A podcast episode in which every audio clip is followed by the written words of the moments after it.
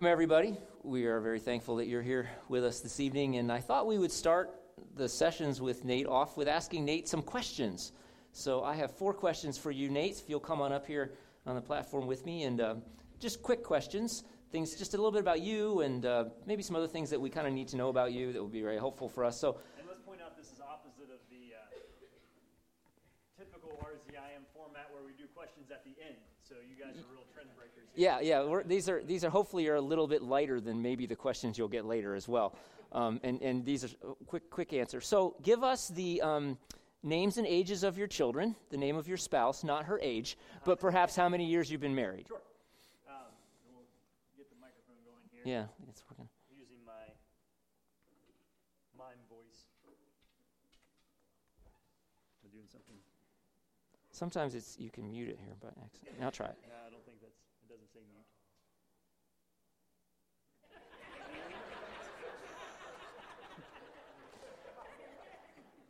There. How about now? Yeah? Okay. You can hear a little? Okay.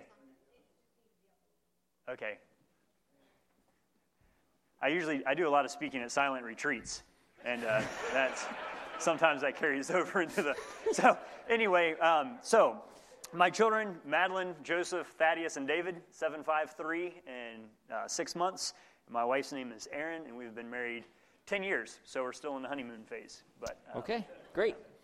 So how did you get involved in RZIM? Yeah. The real reason is because God has a sense of humor.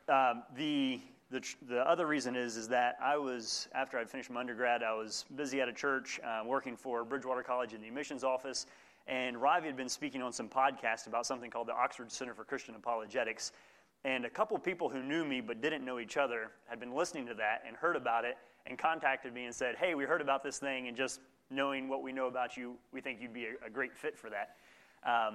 And so that was kind of an odd enough thing that I thought, well, I'll look into it. I figured there's no way that'll work out, but anyway, applied, got in, and all of that. The doors opened up to do that. And then about halfway through my year doing the Oxford program, which is based out of RZIM's European headquarters in Oxford, they were all training to be apologists and evangelists and that sort of thing, and I said, you know what, this is great that you guys are doing this, but I'm going to go back to the States and focus on the local church. There are people lined up on pews all over North America that have these questions.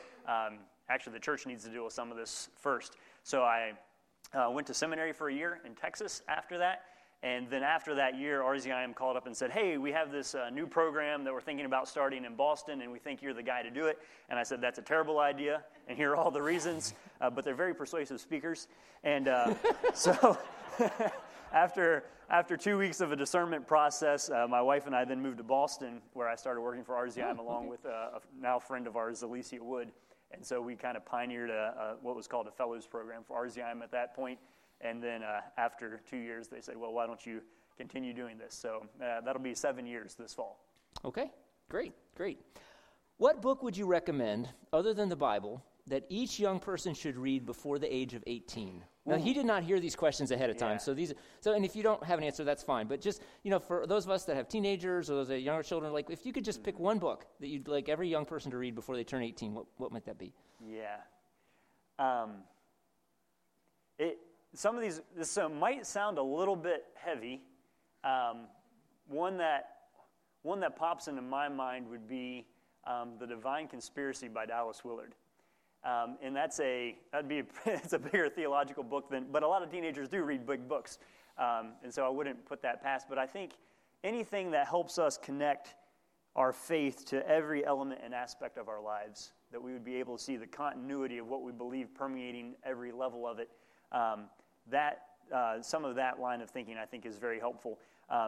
It's hard for me to narrow it down. I treat most theologians and thinkers like I treat a grocery store. All of them have helpful, nutritious things in them. Many of them have things I would never buy, and a lot of them have stuff I can produce better on my own. So anytime that I recommend somebody, it's not a wholesale stamp of approval, but there have been some thinkers, I think, that... the other thing that I've found really encouraging, and I know this is deviating, but Christian biographies are super impactful and helpful to look at what God can do with a faithful life.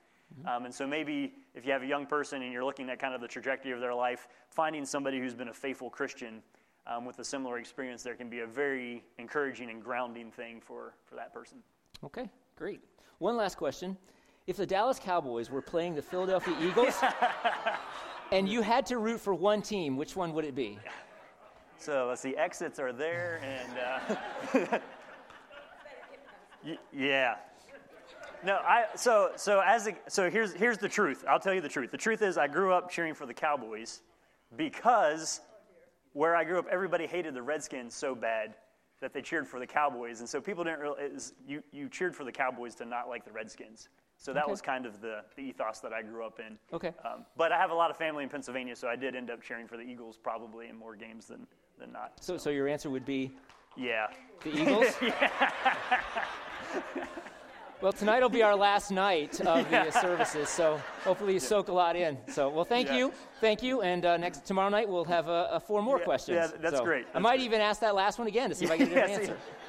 Multiple choice, two answers, we'll give you a second try. Yeah. Well, and it's interesting, growing up in West Virginia, has no professional sports teams, so West Virginia actually often does end up rooting for Pennsylvania teams in all sorts of categories. So, well, thanks again for coming out, and I'm looking forward to this topic and sharing some thoughts with you and then seeing the types of questions that you have in response to that. And this morning, I started off kind of talking about the idea that very few people, when they say why they're Christians, answer because it's true.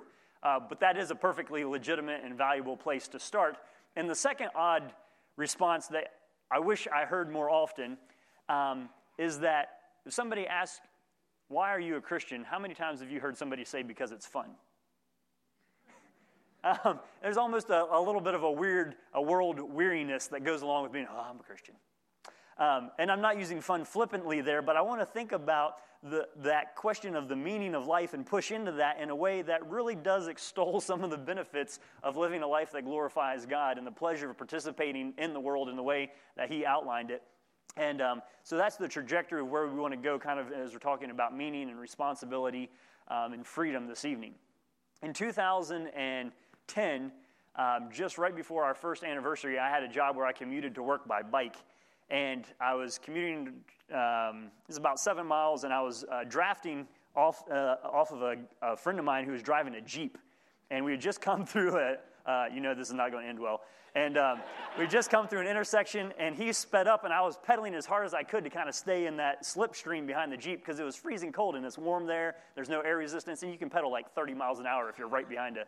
And somebody pulled out in front of him who hadn't scraped the ice off their windshield, and my tire went into, I had my head down so I didn't see it, and so at like 27 miles an hour, I went into the back of the Jeep, and I'm not sure if my face hit inside the spare tire or if my jaw caught on the ball hitch on his Jeep.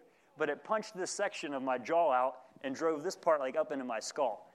And so I went flipping down the road, obviously, and there's a police officer coming the other way, and he called an ambulance, and it kind of got me rolled over so I wasn't choking on my blood. And my buddy came back, and he's like, ah, yeah, as you would. And I said, hey, help me find my teeth, because when my jaw separated and I ran my tongue around, I couldn't feel anything. And he's like, I don't see anything, man. I was like, oh, don't worry. And so I remember I was kind of in and out, and I remember saying what blood type I was and where my insurance card was, and then they got me in an ambulance and took me and put me in a helicopter and flew me to the University of Virginia. And they put my face back together and worked on my head, but it didn't really affect me any. And my brothers tell me that I preach like I've been hit in the head with a Jeep. The other thing that they immediately said, man, if that's a $120,000 face, you should demand a refund. So... you got to love your brothers. I think they train doctors to say that's not so bad, right, to kind of calm the patient down. So I'm in a neck brace and all this, and I slid on my face. I just looked like I got hit in the head with a Jeep. And all the doctors and nurses are like, it's not so bad. And I remember my younger brother walking. He's like, you're messed up, dude. That's going to take a lot of work. So I have a titanium band from here to here. With the beard and the titanium face, I can turn the other cheek all day. It's great. But in the midst of that, my... and there are a lot of funny things that happened in that. I had my jaw wired shut for 6 weeks over Thanksgiving. Adds a whole nother definition to turkey in the straw and all the other kind of things that I had to do to try to eat. But I had the most fun that you could, I guess, in that situation. And in the In the immediate aftermath of that, my throat started swelling because my helmet strap had hit me right in the voice box, and I could breathe, but I couldn't talk. And so I'm strapped with no clothes on to a board, and my mother-in-law walks in, who is a nurse, and I don't know what, this is not bedside manner 101, I'm guessing, but I motioned for a piece of paper so I could write, and I wrote, everybody was sure I was dead. And I'm like, I was feeling more optimistic. That's a good thing about being in UVA in intensive care. It's like, that guy has a shotgun wound, and that guy, well, I'm doing all right, I'm going to live, and my face might look funny for the rest of life. But so I took a piece of paper, and I wrote on the paper, ask me a question, any question. And my mother-in-law said, what is the purpose of life?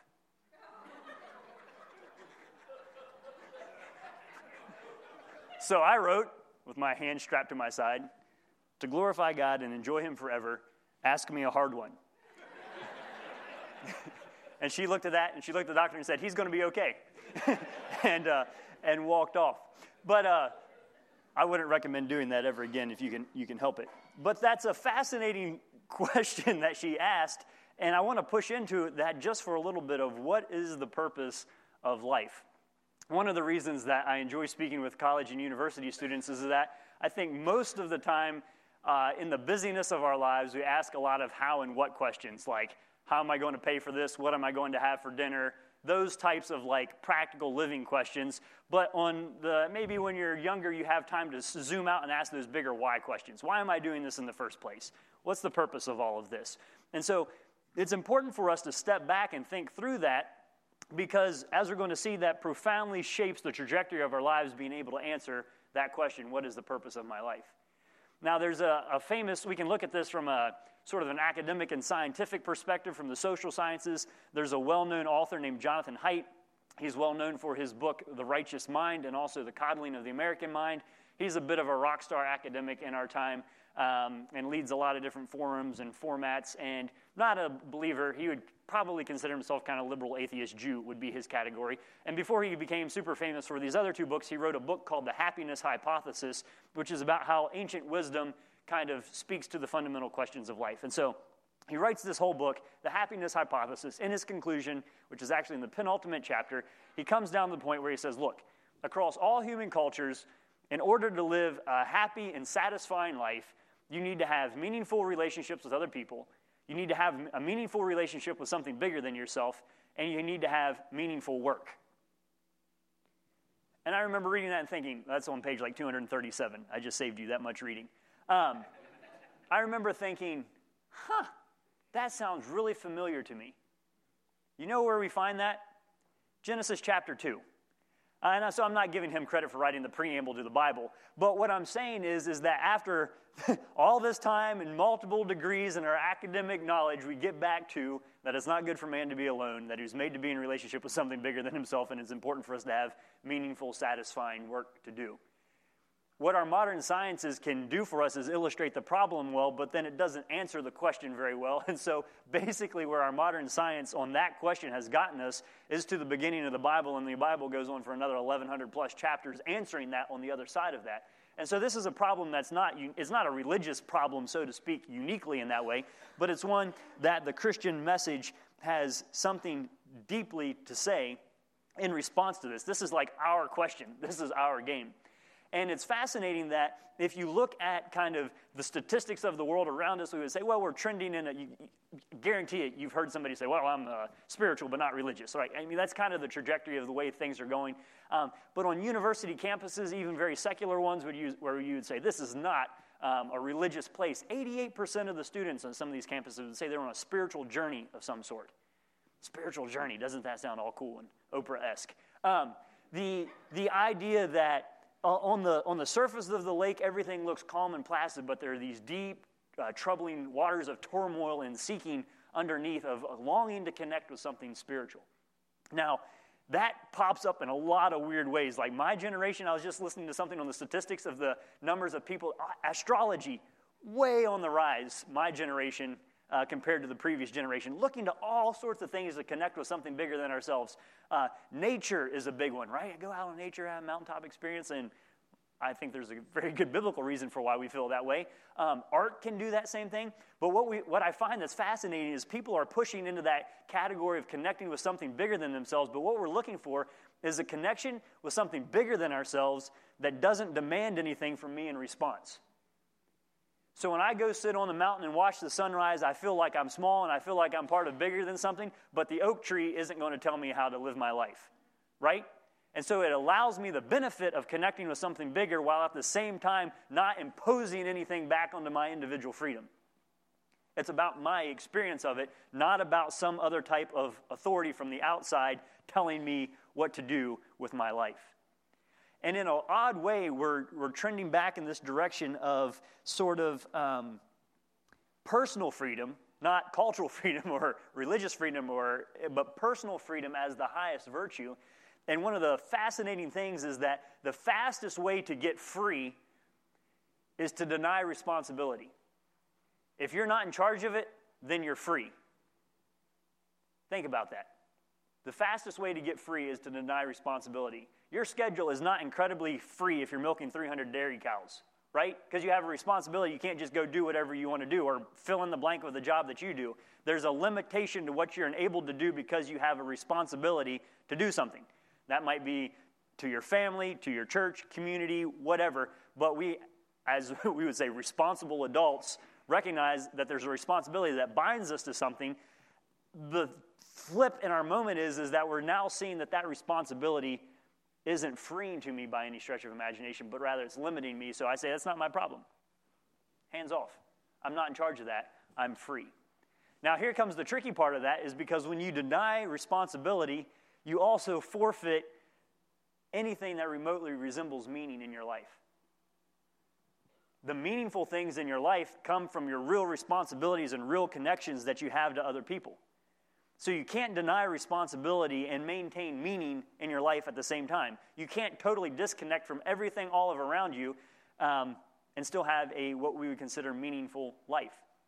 So I had a friend who was part of a psychology program in the Air Force trying to stem suicide in the armed forces. And he would go to these things, and he was a Christian. He'd be like, we're at a meaning-making workshop to say you make your own meaning for your life. And that group has a no different suicide rate than anybody else, and nobody can figure out why making your own meaning doesn't work as a stable way to live life. And this goes back, I mean, this isn't even religious. This is just basic moral psychology at this point of saying we know that we're meant to be connected to something beyond ourselves in order to function well as a human. And so part of that is okay, what is the thing that I am made to do? What is the purpose of the thing of which I am? And you can't really get an answer to that question until you figure out exactly what it is that you are. Identity is deeply linked to purpose. And so there are two ways you can look at this. You can say, well, I'm basically, carbon, a little bit of nitrogen, and some oxygen and different things. That's basically who I am. And you would push back to me maybe on that and say, well, you know what? That's also true about a tomato plant. And I think there's a little bit more going on there, even with the Jeep incident factored in, than a tomato plant is going on. So maybe there's a little bit more to that. So there's the tomato version, or I can come into this identity thing with I'm the master of my own destiny, my fingertips are dripping with divinity, and I'm, transcend all things. And like, well, that overshoots it a little bit in the other direction, doesn't it? And so to live as a human somewhere between the tomato and the ultimate transcendent is the project for humanity of, I like to introduce myself as a carbon-based life form made in the image of God. I feel like that kind of helps me balance that out just about right in that idea of my identity being something that God has given to me. Now, the fascinating part of this is, for me, is that the way, and this is particularly true if you've grown up in the church, thinking about the way that we construct that identity. Actually, let me steal this stool for a second. I think this is the way that I've had this best explained to me from a number of different thinkers, and this is sort of a consolidation of their thought, of saying something in the category of, let's imagine that the top of the stool is your identity, and we'll also have to use our imaginations here and say that this is a milk stool or three-legged stool, and that most of the time when people talk about their identity, they're talking about their thinking and their feeling and their doing. Think about how you introduce yourself to somebody. Hey, how are you feeling? Hey, what are you thinking about? What are you doing? Thinking, feeling, doing, those are kind of broad concepts that we that support and provide the foundation for our identity. Now, our thinking and our feeling are largely private oftentimes, and so doing becomes the foundation of who we are. And that's quickly where a conversation goes when you meet somebody for the first time. What do you do? What do you study? What's your occupation? What's your job? What have you done? Where have you traveled? What are your experiences? And we make judgments about people based off of what they do. And so, like it or not, we live in a time and a place where our identities are largely based upon what it is that we do. Is that you? There's some nods there saying, yeah, that kind of seems like people say, I'm a doctor, I'm a farmer, whatever. You know, what I do is who I am. And that is partially why you see, I think, people struggle so much with retirement, or somebody who's a great quarterback and then no longer can do that thing that I am known for doing, that my identity is based off of that, and then I lose the ability to do that. That undermines that. And that same thing is true. If I have an identity that's based off of a feeling, and I no longer have that emotional experience, my identity collapses. If I have an identity that is based off of something that I think, and then I have a doubt, that identity collapses. If I have an identity based off of something that I do, and then that is no longer possible, then my identity collapses. And it's a fairly fragile way, but it is the majority view of the way in which we think about identity in our world, is that we have these things and they undergird and uphold our identity. The Christian version of that is that the stool is upside down. That actually, being made in the image of God, you're given an identity as a gift from God. Who you are is made in the image of God, and then your thinking and your feeling and your doing flow up out of that. So there are things that are byproducts and blossom and are derivatives of that. And so if my identity is in Christ, and then I have I'm not feeling it. Well, my identity is still in Christ. I'm emotionally not at the right place. If my identity is in Christ, and you come to me and say, I think all Christian apologists are idiots, I'll say, well, that's an interesting question. We should talk about that. But it doesn't undermine the totality of who I am, and the same thing could be true for, what I do, what I think, what I feel, all the way across the board. And so as a Christian, you live with this stability of identity that is a very unique thing that sometimes I think makes it difficult for us to communicate with people who don't have this vision. Because if somebody is living under this model, and let's say they have an identity that is based off of an activity, and then that activity comes under scrutiny, they don't feel that as a threat to the activity. They feel that as undermining their identity, which is why the old phrase, hate the sin and love the sinner, doesn't necessarily work so well anymore, because what once was considered a sin is now considered an identity. So if you're critiquing the activity that identity is based off of, it comes across as a personal threat rather than a critique of a behavior. And so as somebody who's living from this model and somebody critiques me, that's not a threat or a blow to who I am, but somebody living with an identity based in the other model really does feel that as and that's not to make a statement about what you should and shouldn't do, it's just to be mindful, I think, that in certain conversations that we have about how it is that we live our lives, that there's a need for a recalculation and a recalibration there of what's really going on, and are we communicating effectively on that? The danger in having an identity that's at the top, that's constructed based off of our feelings or our cultural movements, is that one of the burdens that I see that is so heavy on so many people is that in this model of having your identity on top, you bear the burden of making yourself lovable. It's up to you to be good enough to be loved. And you're the one who holds the standard and the definition of love. And it's a heavy thing to live with that at the top.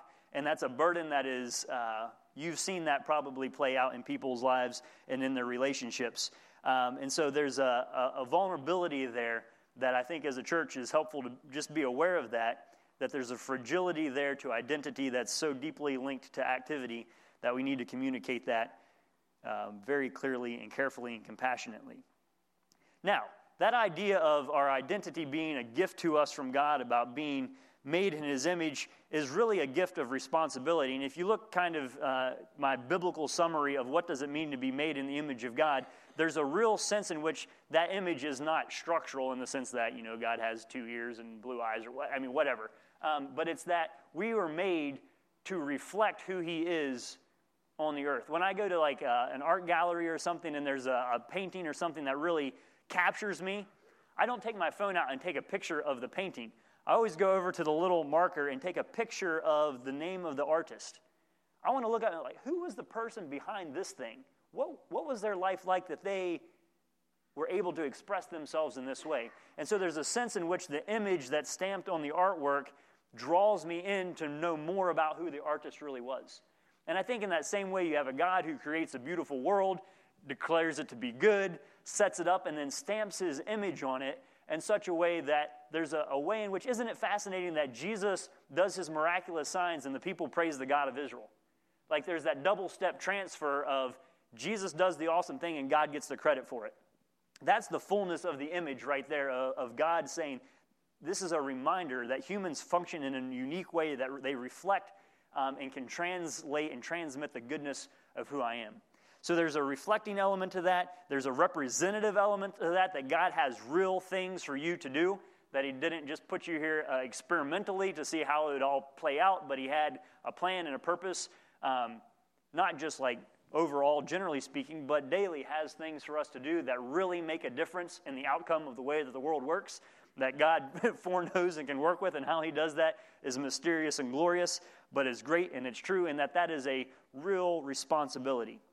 It's fascinating there when Jesus is talking in John chapter 8 to some of the Jewish leaders, and he talks about them being in bondage, and they say, oh, we've never been slaves of anybody. And you're like, did they just forget the entire Old Testament? What do you mean you've never been slaves of anybody? That's like your story. But setting that aside, Jesus says, interesting, you'll know the truth, and the truth will set you free. And here we get back to the kind of that cultural desire for personal freedom, and Jesus saying that there's a truth that transcends us, that abiding by that sets us free, that there are constructs and constraints to what it is that we are, that living within those boundaries makes us free. I think it was Martin Luther who said, a fish is free in water. You know, there's a certain freedom that a fish has as long as it's acting like a fish. A fish is not free in a tree. It's outside of the bounds of what it was created for. And there are many examples of like that, of looking at the fullness of what the thing was created for, and then the pleasure and the freedom that it has when it's working within the boundaries that it's been designed for. Now, as soon as I say boundaries someplace, people fire off the legalism cannons and throw flags on the play and all that kind of thing. And it's interesting, you know, where I live, there are lots of people who have sheep, and you're driving down the road, and you see a fence, and I never look at the fence and be like, wow, that farmer really hates his sheep. He put a fence around them. Can you believe the oppression and how much he must, the maniacal farmer who hates his sheep, that he would put a fence around them? You're looking at the boundary, not thinking about that is keeping them out of the road, away from a lot of predators, and in the place where their food is. The boundary is a blessing. And that's been more of the Christian perspective on this, of King David in Psalm 116 when he writes, surely the boundary lines have fallen for me in pleasant places. And you're like, you think you're the king of the whole country. That's a pretty good boundary line. But he says, I have a God who gives me counsel. He wasn't talking about a property boundary. He was saying that God has outlined for him the ways in which he should live his life, and David well knew what happened when you cross those boundaries. And so the boundaries are in part of the way in which God creates a world that gives us a lot of freedom, because it's there for our protection, not for our manipulation. I often think of the idea of, it's kind of neat to me that a horse when it's running is breathing more efficiently than when it's walking. As its front legs come forward, it's expanding its lungs, and then as the legs come back, it's collapsing the lungs, and so it's actually breathing more efficiently. It was made to run. That's what a horse does. And that does not mean that it's easy, but it means that it was made to do that, and there's an efficiency when we're functioning within the purpose for which we are created. Now, those types of things can easily get confused in this world. I remember my dad often talked about, as a kid, having some ducks who were terrible mothers, and so they would take the eggs from the duck and stick them under the chicken. And chickens can hatch little ducklings lickety-split. It's an easy thing for a chicken to do. And the hen hatches the ducklings, and then everybody's happy. And then one day the hen walks past the pond with her little row of ducklings, and the little ducklings look at their webbed feet, and they look at the water, and they say, ha! And I'll jump in the pond, and the hen has a coronary on the bank, because she knows whatever hatches under her is not supposed to willfully jump into the pond, and so she's freaking out there, and they are delighted. Because here are little creatures that have been running around on the wood chips in the barn with webbed feet thinking, this is awkward, that hadn't stepped into the fullness of what it is that they were created for. And I often wonder if there aren't some similarities there in our human life of being ducks born under a chicken, of because of sin and brokenness in the world, a confused identity that doesn't feel quite right to us. We don't quite feel like we fit into this world by the metrics and the standards that the world has to offer us. And Jesus comes along and talks about offering us water. And we're like, oh, the little webbed feet. This makes sense. This is life. This is what I was made for. And so I think really what Jesus is doing is inviting us into a way of life. Are there boundaries to it? Absolutely. Is there real responsibility to it? Absolutely. Is there a real freedom to it? Absolutely. But there's also a real pleasure that comes from doing that. Again, that's not to say that life is easy or that discipleship is easy, but when you're functioning in the way that God designed you, there's a real pleasure of participation in what it is that God has for you to do. And so that's why I am so captivated by Christians who are able to go through seemingly horrendous things and maintain that idea, the joy of the Lord is my strength. How are they so happy and are so content in the midst of this? How can Paul write that about that idea of I can do all things through Christ who strengthens me is a statement about being content both in times of great difficulty, but even maybe more miraculously, in times of great pleasure and blessing, he knows how to be content. And the problem of pain and the problem of pleasure are both things that often bring a lot of discontentment in life. And so when you look at the Christian lives who really have lived this well, those are some, for me, some of the most powerful proclamations of the truth of the gospel, of looking at what it is that God really can do in the life of somebody. There's a sense, I guess, in which I would sort of answer the question of what is the purpose of our lives, and I would say that it's to experience and participate in the goodness that God creates. To experience and participate in the goodness that God creates. There's an experiential component of that. You were made to be in relationship with a transcendent, all-powerful, all-knowing, loving God. That's what you were created for. You are meant to experience that as a human being. You are calibrated just as I have a hand that I can reach out and shake your hand. You are a spiritual creature that has the capacity to have direct contact with the living God. That's the duck egg you were designed for. An experiential knowledge of a holy God. That's plan A. That's the experience part.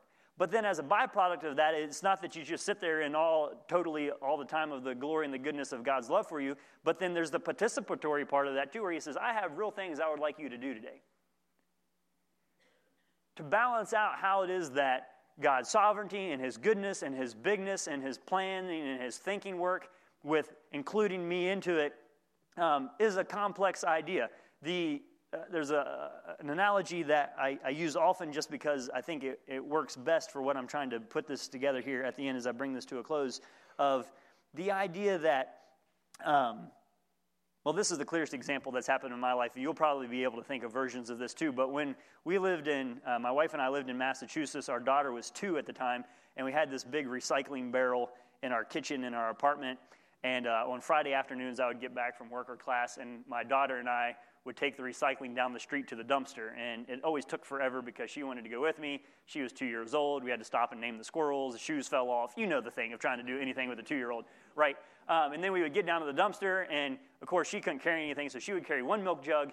I would carry the barrel. We would get to the dumpster. She couldn't reach the dumpster, so I would dump my barrel in, then I would pick her up. She would throw her milk jug in, and then I would put her in the barrel and carry her in the barrel back to the apartment, and she laughed the whole way, and this is just the thing that we did together.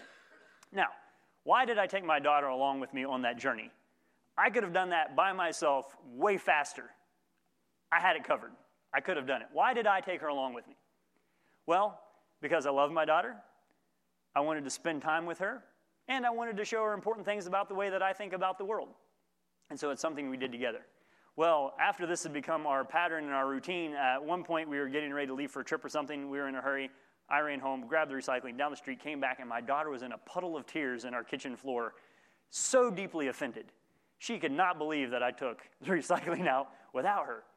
And you're like, what is wrong with this kid? That's good mental manipulation. She's crying about not taking out the trash. That's not what was going on there. What was going on there is she felt like she was a real part of her father's business.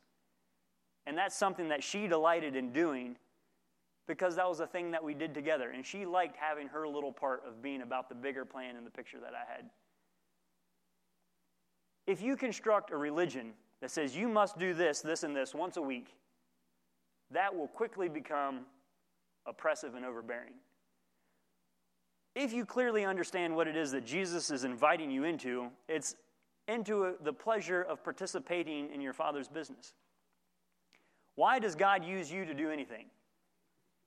He could do it way better and way faster without me. I can guarantee you that, and without the rest of you. So why does he let you be part of his plan? And I would say it's because your Heavenly Father loves you. He wants to spend time with you. And he wants you to have a vision for the way that he sees the world. I like how Steve Garber described discipleship as Jesus saying, come, look over my shoulder and through my heart. See what I'm looking at and the way in which I'm engaging with the world. And that will be good for you. And so the invitation to become a Christian, to line up and to follow Jesus when he says, follow me, is an invitation to that form of participation where the thing that we're doing really does matter, but it's because we're part of our Father's business and we're fulfilling and completing the thing that he had for us to do. And so here I stand in life with my milk jug, as it were, my little tiny part of the trash can. God's carrying the barrel, but he allows me to have a part of that. And so I think oftentimes we think about, what's going to be in my obituary as the thing that I did. Did such and such for 40 years. That's great. I'm a big picture planner. I like to think 3 years down the road, if we got this figured out and these people moved here and mobilized this, we could fund this and start a thing here and that would support this thing. And, I'm like way out there. And my wife says, hey, what do you think we should have for lunch? I say, you know what? That's a far more practical question. And for me, it's a spiritual discipline on this topic of purpose in life, not to just punt it into the meta level sphere and think about purpose of life, but to think, each day, Lord, what do you have for me to do today? What do you want me to see? What do you want me to hear? What gifts and abilities have you given me that I can use to serve other people? Who can I speak a word of encouragement to? Who do I need to hear from that can correct and teach me? What do you have for me to do today? And I found that to be a satisfying way to live when I'm looking for the doors that the Lord has opened and stepping in through those rather than trying to force them open on my own. And so I'm being invited into a thing that God is already doing, and he's allowing me the pleasure of participating in the world as he created it. He's in charge of it, and he lets me tag along, losing a shoe frequently, dropping my milk jug, chasing squirrels, and all the other ways that I get distracted in my little 2-year-old Christian mind. But he loves me and wants to spend time with me, and I know that if that's true for me, then that also is true for you. Solomon went through it all, right? Wrote Ecclesiastes, I tried this. He didn't need Jonathan Haidt to tell him what leads to a satisfying life, and he comes down to the end of it all, and he says what? What's the conclusion of all things? That to fear God and keep his commands, for this is the whole of mankind. And it's a simple thing that we thrive and function best with the boundaries that God has given us. Not because God hates us and wants to pigeonhole us into things, but he knows the creator of the device puts a warranty on it, not because they want to annoy you, but they know that using it for the wrong reason is going to destroy it.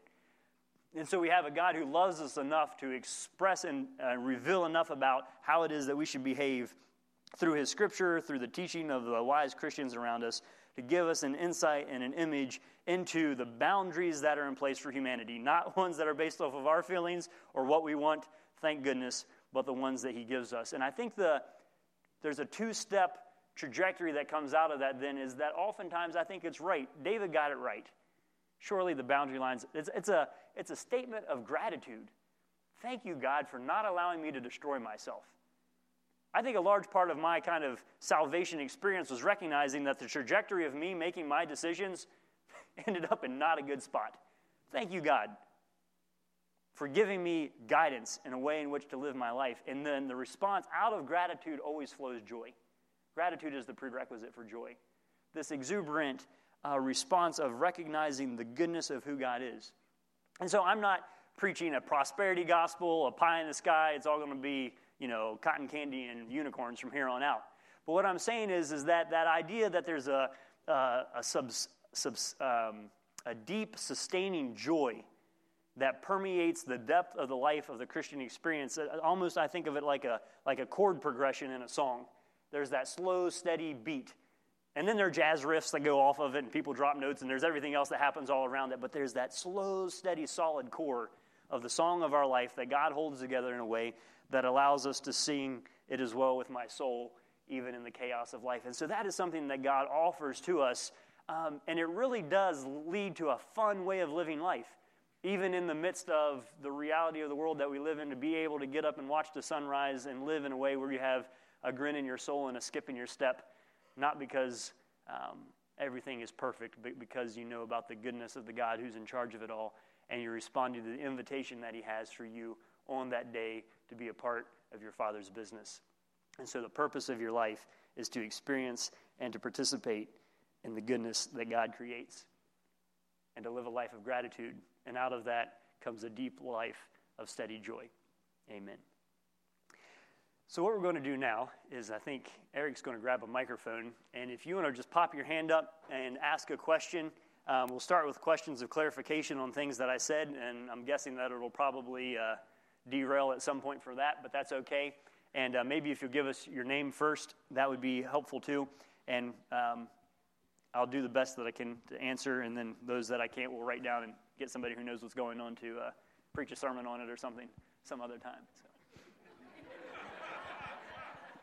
Hey, you didn't even get the cowboy question right, so I'm not really sure what else. And the helpful thing here is if you could do this strategically, so like somebody over here ask a question, and then somebody in the far back corner ask a question, just so he really has to run with the microphone. I think that's the the proper way to do that. Great. Yes, easy. So somebody over here, get ready. I'm going to get over here, and he's actually not going to have a question. He's just going to say, come over here.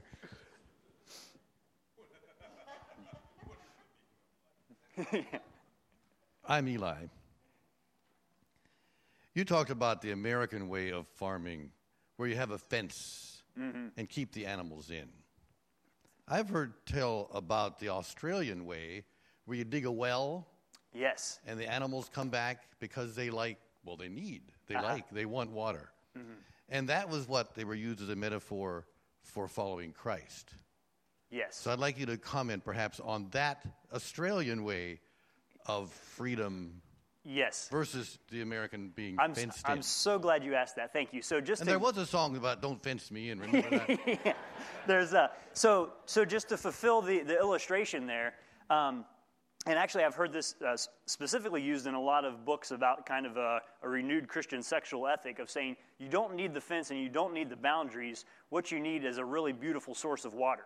And if you have a good well in the middle, then everything flocks to that and stays within kind of the sphere of nourishment that rich and nutritious well provides. And so the fences are unnecessary because there's a source of sustenance, and it actually sounds really good. Instead of having boundaries, what you're doing is you're having something that's so beautiful in the middle of it that everybody is drawn to that, and therefore you can kind of do whatever you want. You don't need the boundaries.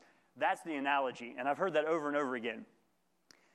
You know what's fascinating about that model is that only works when you've killed all the predators. That model of sheep farming only works when you've shot everything else that's harmful to a sheep. And so that's a fascinating way, and that's, I think, where the analogy falls short is to say that, I like the idea. There's a good concept to it, but it's been used to justify the destruction of boundaries. If only we could focus on what Jesus meant by love, then we have this pure, rich well that's deep enough that all sexual ethics are unnecessary because we're focusing on Jesus. That only works if there isn't actual opposition from the outside in. And so, yeah, that does work in England and other places where they shot all the wolves and bears a long time ago, but it doesn't work so well in the reality of the world that I see, that there are real damaging things. And not to put this in the sexual ethics category, but I think there's room to be cautious about that as this kind of the one and done farming solution analogy of what Christ's love can do for us, because that does undermine the idea that there actually is real opposition and there are things that are bad for us. So I don't know if that's something we can talk about later, but I think that's one of the shortcomings that I see of using that analogy of saying we can cast off all boundaries as long as we have a good enough core. So I like the idea of having something nourishing and life-giving at the middle of it, but I also want to live within the reality of recognizing that God does lay things down for us to do. Actually, if you go through, and we'll talk about ethics tomorrow night as the topic there, but thanks for asking that question. I think it's certainly an analogy that I see a lot, usually more so to justify the lack of need for any boundaries or ethics rather than to talk about the beauty of the thing in the center. Perfect.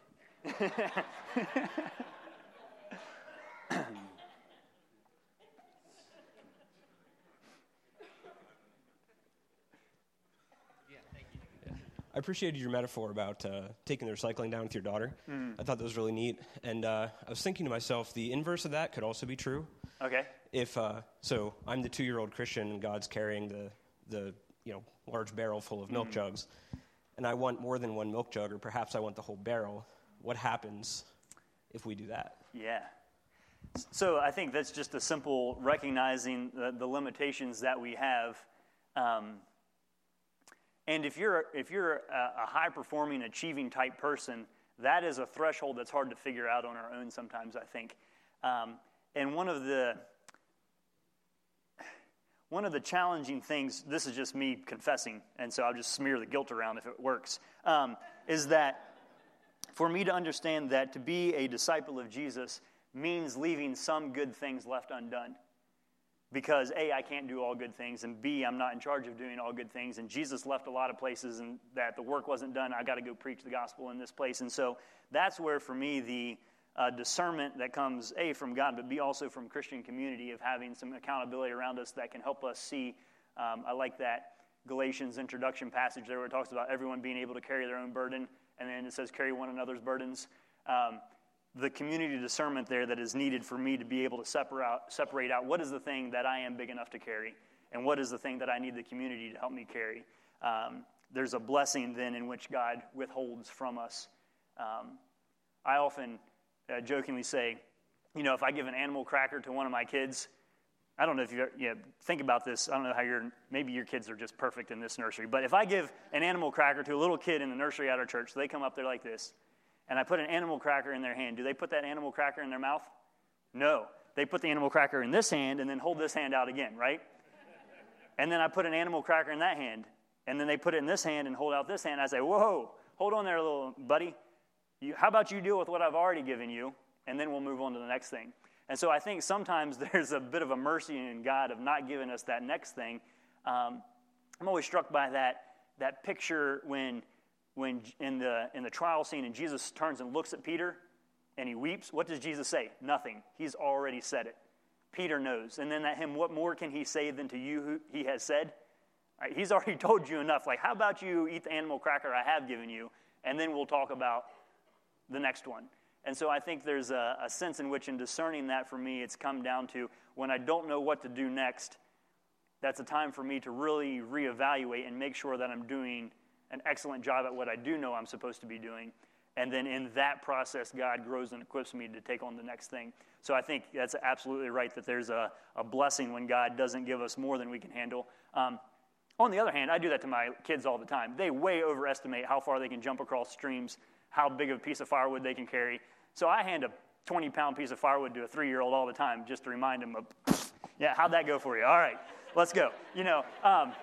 So there's a little learning experiment there. It's not child abuse, it's education. So there's a sense there, too, of which I think God does let us. God has those Burger King moments of have it your way and see how that works out for you, and then saves us out of that. So, yeah, thanks for that.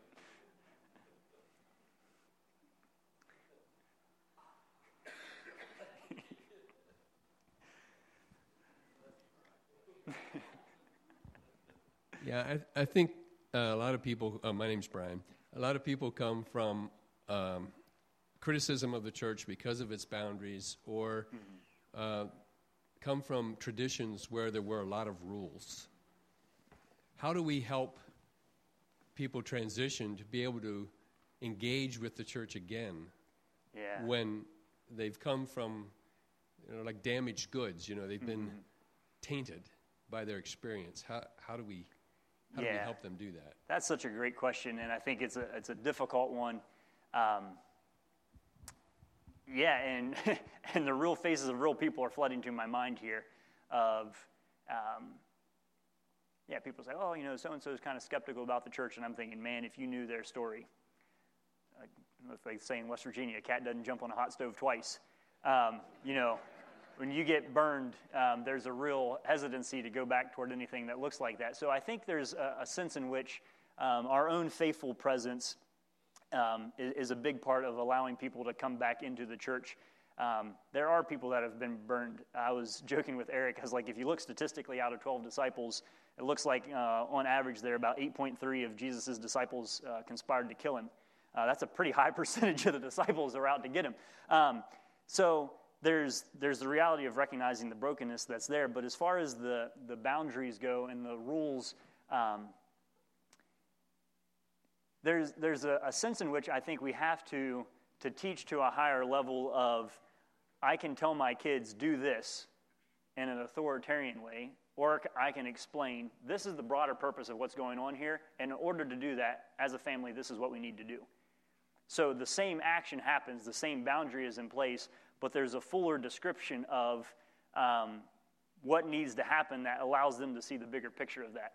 And so I think that's the beauty, and I don't know all the ways in which the different churches around here act, but most of the time in which people have really been hurt by that is when there's an authority structure that just says, this is how you do it. And there's not an explanation for it. I think, for me, as I think about my childhood and my spiritual formation, a ton of that happened through stories of people saying, somebody did this, and this is what happened, and your great-grandpa, this happened, and this is how they responded, and this happened. And so you're using the congregation to see the causes and effect of, you know, we once took all the fences down around the sheep, and this is what happened. And so for me, something that I would like to be better at and try to do is to not just say this is this, but this is why this is, in a gentle way, and at the same time give a lot of experience of my own wrestling with those ideas. I think sometimes people are a little more, I was thinking of somebody I know who very involved in their church, and then stuff went super sideways, like pastor ran off with the piano player kind of goofiness, and they're like, we're done with this. And that guy's raised horses all of his life. And the conversation I would want to have is, have you ever been kicked by a horse? And he's going to say, yeah. Have you ever known a crazy horse? Yeah. Why do you still keep horses? Well, because those aren't representative of the whole thing. So I think there's a sense in which we have to be honest about any organization that's full of humans is going to have problems. And please, I'm sure your pastoral staff would say, don't put your eternal hope in your pastoral staff here either, that our confidence goes beyond that. So we look to the person of Jesus. We don't evaluate a system of thinking or philosophy based off of the travesties committed in its name. We look to the life of the founder, and Jesus was very compassionate about that. Oftentimes, we think of, it's actually interesting to look at the model of Jesus on this. Jesus never actually really teaches on grace. Kind of odd, isn't it? But he was gracious, and he talks about the gracious master in the parable with the vineyard. But Jesus lays down, like if you look at Matthew, there are 42 imperatives of Jesus, like do this. But why does Jesus not come across as legalistic? I think the reason is that when I look at history and this category of truth, I have a real heart for the skeptic because most truth claims are made with an agenda. Like an advertisement is a truth claim, right? It's saying if you buy this product, this thing is going to happen. And so our default position is to reject truth claims, or you would just buy everything on Amazon, right? You have to be able to say no to that. And it's almost like if there is a thing that is spoken that is true, there's a catch or there's a scheme or there's a manipulation there. You don't think the lady in that shampoo commercial really thinks that that's the best product. You just know that she wants you to think that, so you buy the thing and she makes money. Like, that's the thing, right? And so when I look across history, I see Jesus show up, and somehow Jesus is able to speak about truth in a way that it makes it seem like he's speaking about truth for the benefit of the person hearing, not for his own.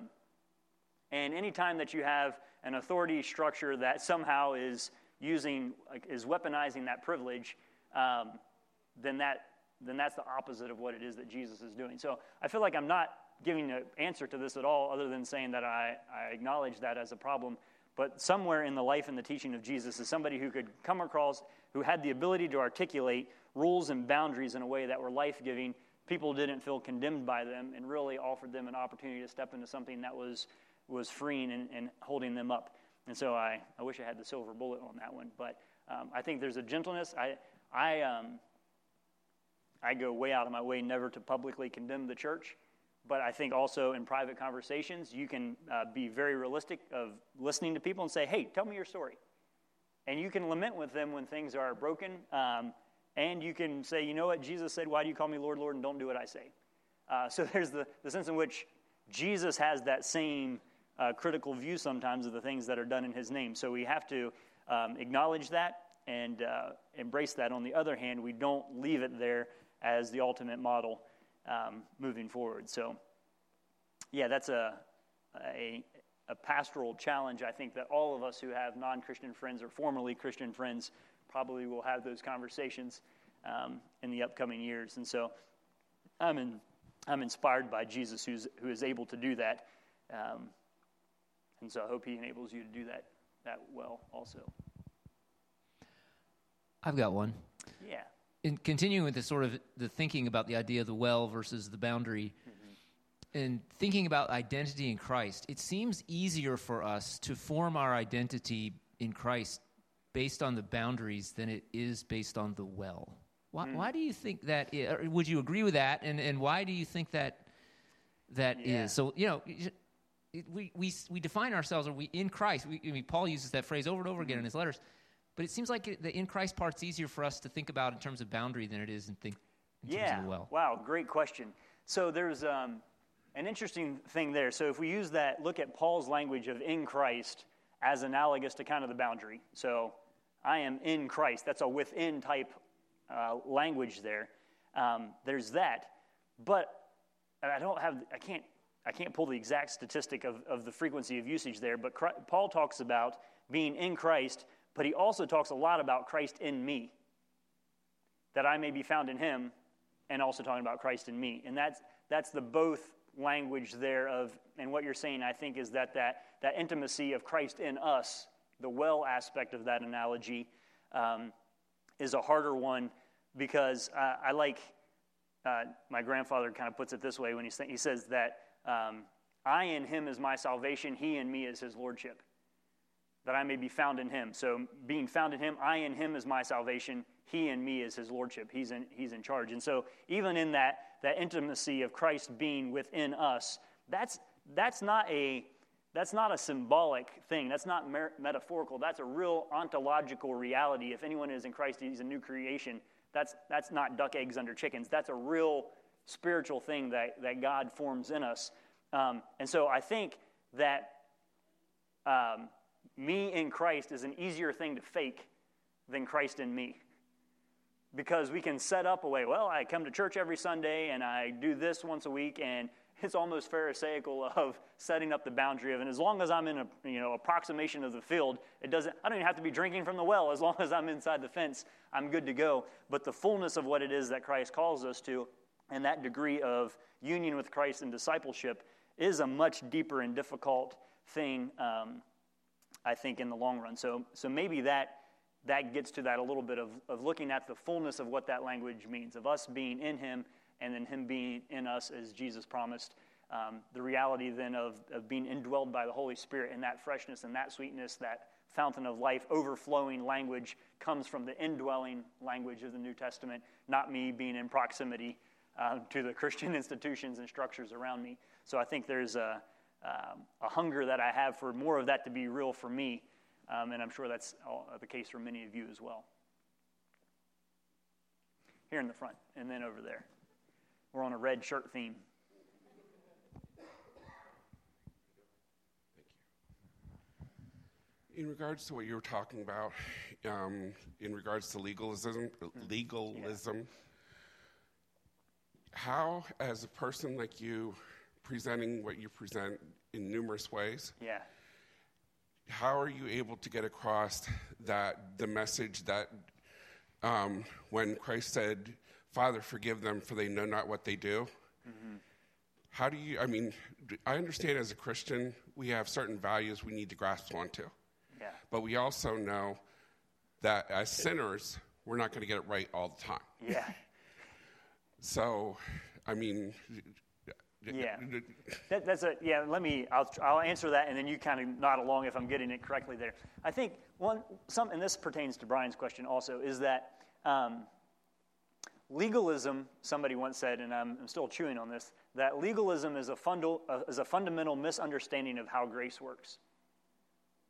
So you're thinking that something about the actions that I do make me savable, in a sense. And like you're saying, as sinners, good luck with that, right? So there's that element of it. On the other hand, I've seen a lot of people who are just straight up obedient be accused of being legalistic. And they're just following Christ. It's not legalism. It's a willful obedience. Submission when it's demanded is oppressive. When it's given, it's a beautiful thing. And so obedience that's given to God in that way. There are people who seek righteousness and walk in that way. So there's that part of it, that legalism is a misunderstanding of the grace of God and how that works, and that pertains to us as sinful people.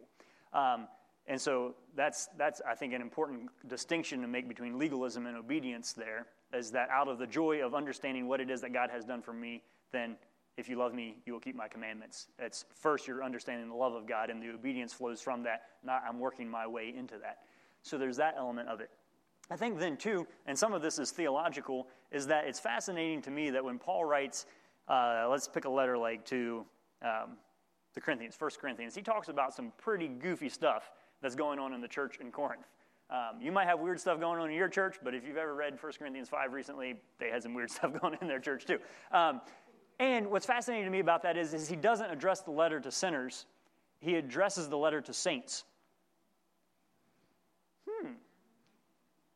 And so Paul always refers to the people of God as saints, literally the holy ones, the holy people of God who are messed up in this way.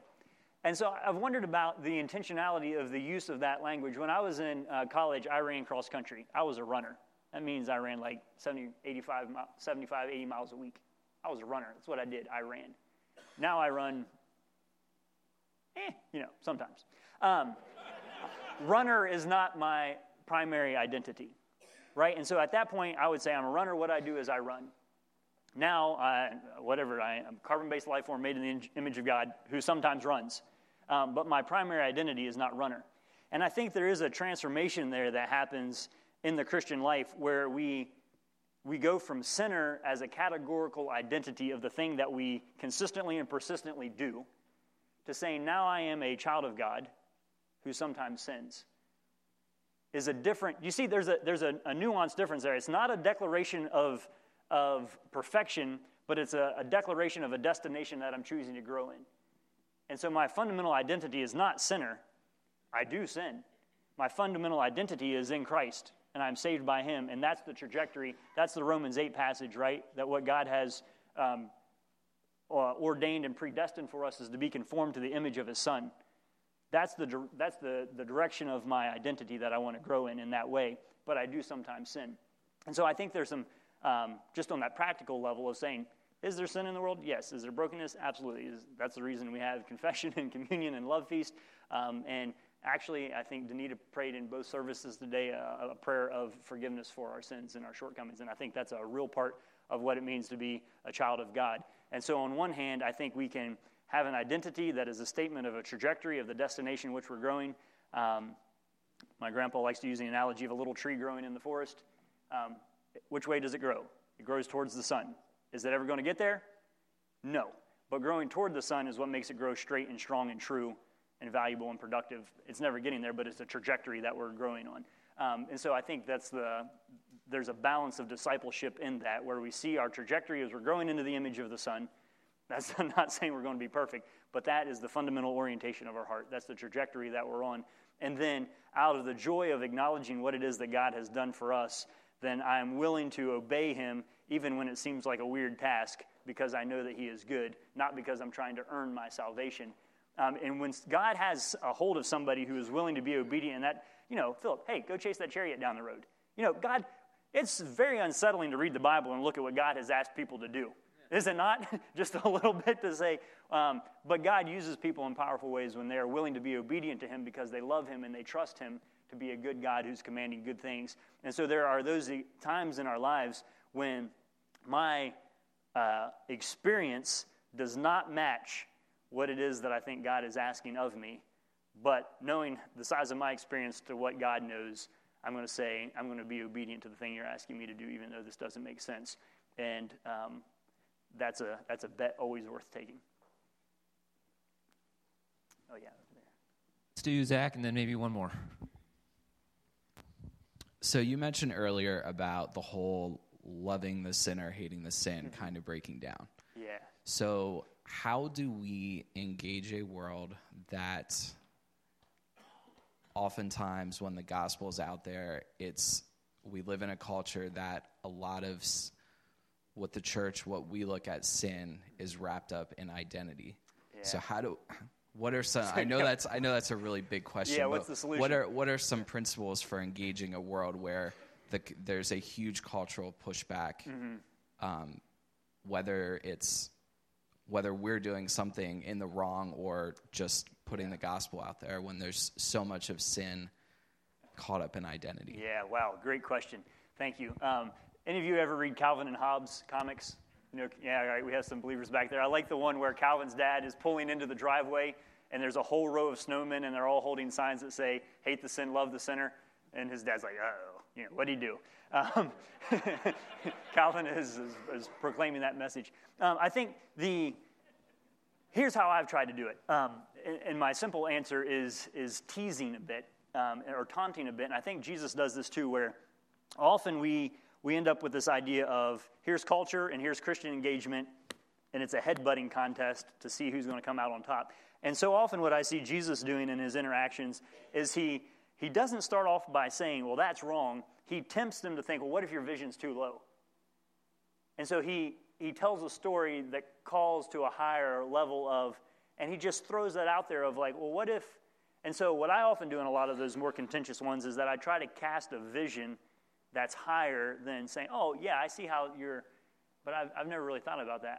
It seems like that this is a bigger possibility and there's more to it. And so in some ways that is a bit of a call back to the well analogy of here's reality, and Jesus kind of peels the face off of the clock and says, here's what the gears behind it look like. So you look at his interaction, like the woman at the well and different things, where he doesn't necessarily address the frustration and the brokenness that she's in, but points to something bigger than that, that kind of dwarfs that in a way that unsettles that cultural presupposition, well, you're just a bigot because you disagree with me kind of thing.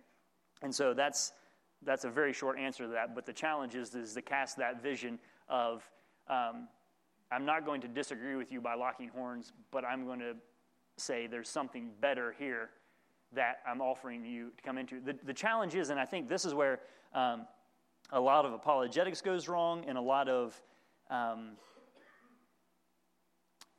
it's unhealthy spiritual engagement. If you destroy somebody else's worldview or house without building a better one for them, and it's not actually that great, even if you just do that and make them move into it. But if you can create something better for them and invite them into that, that's the kind way for progress to happen there. And so that the goal of a conversation like that is not to win. It's for them to come into relationship with the fullness of what it is that God has for them to be. And so we try to talk in that language of the embrace and the fullness. And that takes a long time. Like we can say, well, you know, identity on the bottom, that's given. Hey, every Christian wrestles with that, okay, on some category. Or that's a continuous, lifelong reformatting. That's part of our maybe your morning solitude of reformatting the priorities of your life, of saying this is who I am. And so we can identify with that wrestle, that there are proclivities and longings in your own heart that are counter to what God has for you for your full identity. So I think, depending on what the circumstance is that the church has to be very careful about protesting things that it's not providing a better alternative to. And so you either build a better house and invite them into that, or you be quiet, because it's not going to get anywhere otherwise. And so that would be, there's a lot more to that, but that would be the overall posture. That's helpful. All the way to the back. One more, and then we're going to close with a song after that. So go down here, Christy. So I really love the identity, the soul aspect. Mm-hmm. So whether they're not a Christian or they are a Christian, if their soul is the wrong direction, what is the best way to help flip it?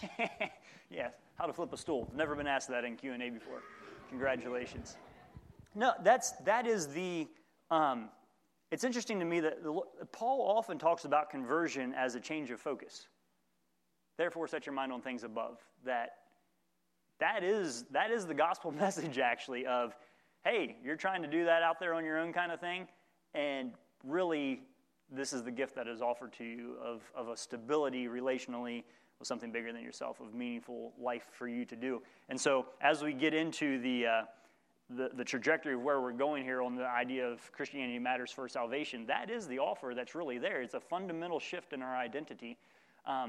And it's wild to listen to people who have just prayed to receive Christ, often don't have the categorical language for what to do, and so also there are tears there. Like, there's a real structural shift that's happening in somebody's life as the weight of holding themselves crumbles and they experience God in that way. And then I remember somebody who my younger brother was working with in college who became a Christian, who had a very set pattern of behavior on Friday nights, let's put it that way, and who became a Christian, and the next Saturday came back to that group of guys and he's like, guys, something is totally wrong with me.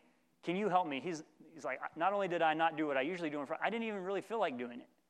What happened there? And they're like, well, let me explain that to you. And so you can't start there, but that we're not. It's not a hypothetical change. We're talking about God really changing people's lives. That is the gospel, that God changes lives, and when we're in correct relationship with Him, that restructures and touches everything, our sexual ethics, our finances, the way we treat our neighbor. I mean, everything is attached and connected in a fullness, and that's the beauty of what it is that Christ offers us. Is that, I mean, so think about the language, and maybe the phrase "born again" has become a bit of a cliche, but that actually is the best analogy of what is happening when Jesus uses that language of being born again. That's a new identity. That's a real invitation. A real thing really happens. God really does make new people. He makes beautiful things out of the brokenness that we create. That is the heart of the gospel message. And so I think part of what we do with that is we use that into a trajectory of saying, it doesn't have to be this way. And we're going to talk about that tomorrow night, that we live in a world that says it is what it is, but as a Christian we see what it is but know what it could be. And that's the thing that we offer, and that's part of that taunting of the goodness of the gospel that transcends the best that we can come up with humanity is this, but there's something better. And so that is the key question, and the fun, I think, of making a disciple, of leading something to Jesus, is watching the stool flip and the penny drop there. They recognize, whoa. And so are we living lives in such a way that are contagious, in that a prayer that my wife and I often pray at the end of the day is, Lord, would you help us live our lives in such a way that when people look at us, they're impressed with you? I think that's the doxological life that Jesus is calling us to of.